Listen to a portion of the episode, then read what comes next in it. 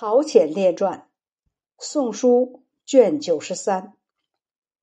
说明：陶潜，公元三六五到四二七年。陶潜字元明，南朝由晋入宋的著名诗人，系东晋名将陶侃的曾孙。自幼门第衰微，家境贫寒，后来因为母老子弱。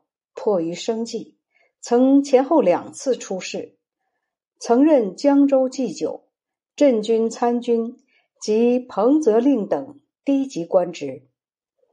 由于不满士族高门把持的政权及官场中黑暗污浊的生活，决心弃官归隐，于农村过着躬耕自资的劳动生活。陶渊明。有深厚的传统文化教养，性嗜酒，好读书，常于诗文写作。他长期在勤苦清贫的生活中，在淳朴的民风中，在秀美的山川自然景物中，陶冶性情，高洁自守，安贫乐道，不慕荣利，表现出不与世俗同流合污的高尚秩序和情操。所作诗文多以自然景物和农村生活为题材，寄托思想情怀，表达对人生世事的豁达见解和独特的感受。文字朴素，蕴意深邃。本传是最早的陶渊明传记，传中简略记述了他的家世和短暂的仕宦生活，并选录他的三篇作品。《五柳先生传》《归去来兮辞》《命子诗》，从不同方面反映出诗人的精神面貌和思想品格及其杰出的文学造诣。他的《桃花源记》并诗更表现出诗人对大同社会理想的追求。在陶渊明的作品中，也时时流露出人生无常、乐天安命的思想。这既是他艰难境遇的反应，也是他苦闷而不得舒展才智的心理的表现。诗人最后死于贫病交加之中，《晋书》及《南史》中亦有陶渊明传。陶潜字渊明，一说原名字元亮，是浔阳柴桑人，曾祖父陶侃。是晋朝的大司马。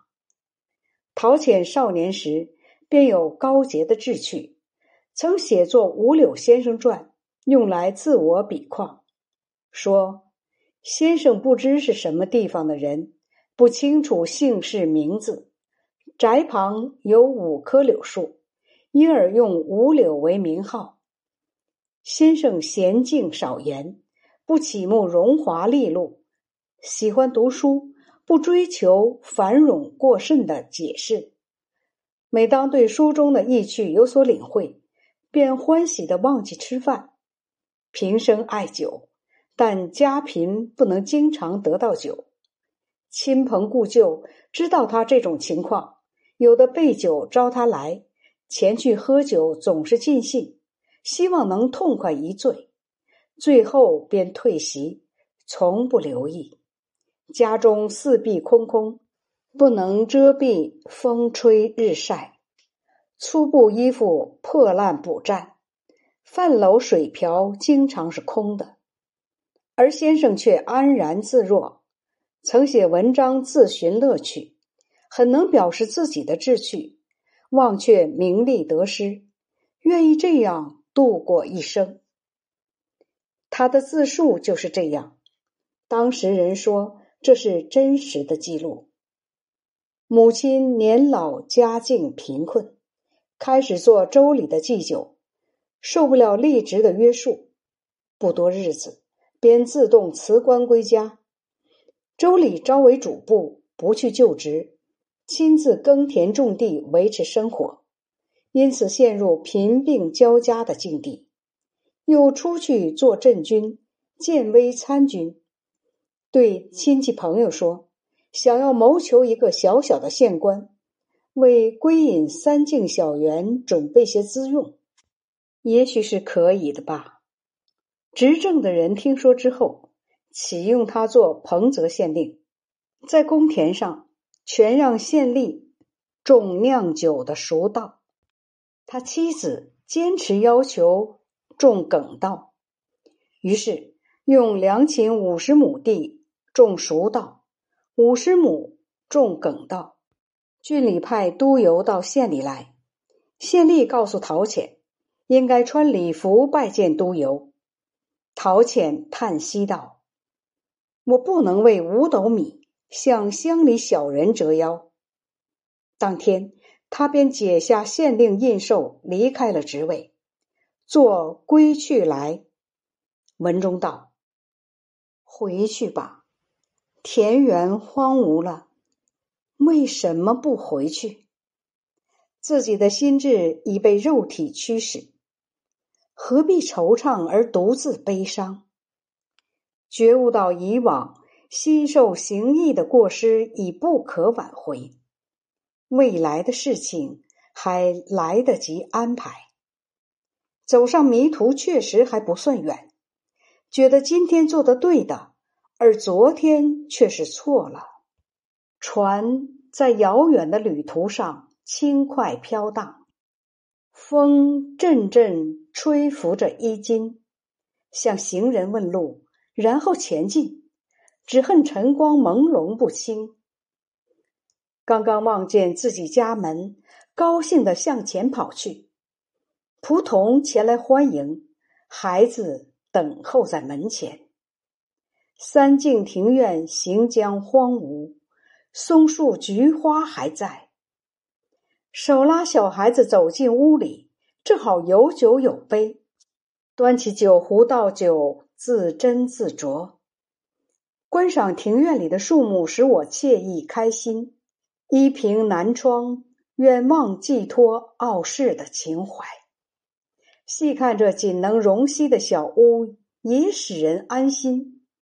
每天在小园里漫步，很有乐趣。尽管有门，可经常关着。拄着手杖四处游荡休息，时而抬头极目天边，白云无心自然的飘出山谷。鸟儿飞倦了，知道归林。夕阳渐渐暗淡，将要落山。抚摸着孤松，流连忘返。回去吧，让我停止往来，断绝交友。世事已经把我遗弃，还要驾车出去追求什么？喜欢亲戚间的真心话语。乐于弹琴读书来消除忧愁。农夫告诉我，春天已经到来，将要到西边的田里开始耕作。有的赶上车子，有的荡起扁舟，有时随着蜿蜒的溪水进入山谷，有时沿着崎岖的道路走过小丘。万木欣欣向荣，清泉涓涓长流。羡慕万物得到生长的好时节，感慨自己的一生将要罢休。算了吧，寄身于天地之间，还能有多长时间？为什么不随从心愿决定去留？为什么心神不定，还想去什么地方？富贵不是我的心愿，天国不可期望。怀恋良辰时独自出游，或拄着木杖去田里耕耘。登上东边的高岗，放声长啸，面对清澈的溪流，吟咏诗篇。姑且顺应自然，归向生命的尽头。乐天知命。还有什么疑惑？